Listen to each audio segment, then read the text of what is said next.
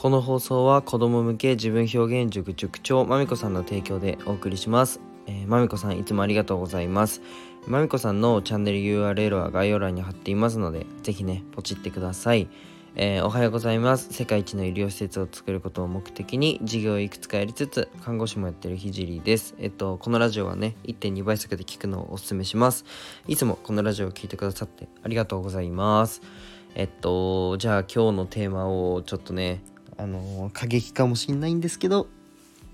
今日は、まあ、失敗しない人のね失敗というねテーマなんですけど、まあ、経験しかしないで挑戦しない人というテーマで話していこうと思います、まあ、めっちゃくちゃ口悪くなると思います。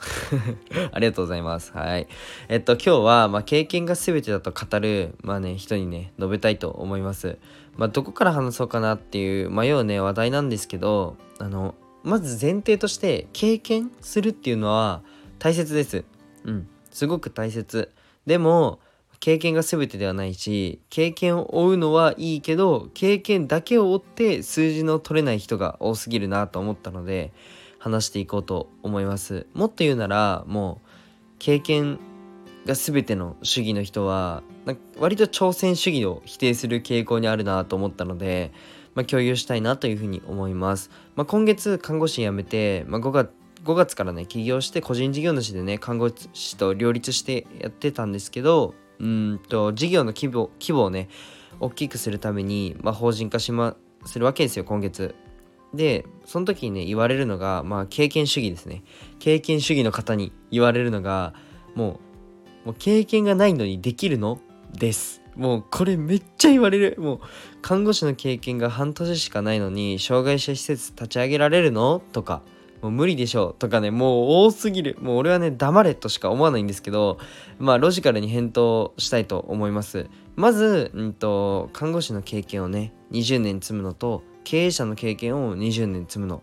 どちらの方が、まあ、障害者施設の経営をうまく回せると思いますか？100%後者じゃないですか。100%経営者の経験を20年積んだ方がいいですよね。もう経験主義に寄り添った話をするとですね。うん。まあ、まあ、それはじゃあ置いといて、じゃあ野球選手になりたいっていう方がいたとして、もう素振りが大事だから、もう素振りの経験がないやつは野球選手にはなれないから、素振りしなさいって言われて、走り込みもしない、筋トレもしない、飯も食わない、体幹トレーニングもしない、チームワークも学ばない。で1億回素振りして野球選手になれますか？もうここなんですよ。もう僕は世界一の障害者施設を立ち上げます。なので看護師を40年間とかじゃあ経験を積んで世界一の医療施設作れますかっていう話なんですよ。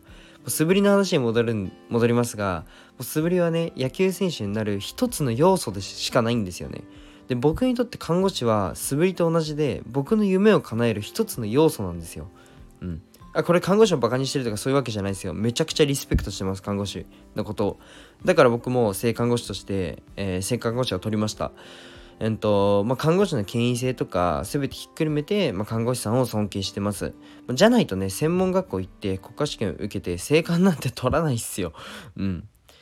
なんか今もう本当にめちゃくちゃ言われるんですよね。経験がないやつができないって。でまあ全てひっくり返すのでどうでもいいんですけどまあ死ぬまで素振りしててっていうふうにしか思わないんですけどまあ経験主義になってて大丈夫とも思うんですよね。うん。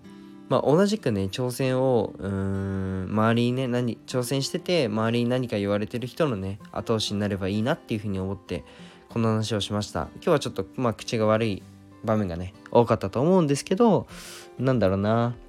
うーんとまあなんだろうな挑戦する人のことをまあ叩く暇があったらね。まあその素振りであの今のあなたは充実してるんですかっていうのを問いたいですね。うんすごく問いたい。あの全部ひっくり返すんで見ててください。はい。じゃあ今日はねこれこの辺でね終わりたいと思います。じゃあバイバイ。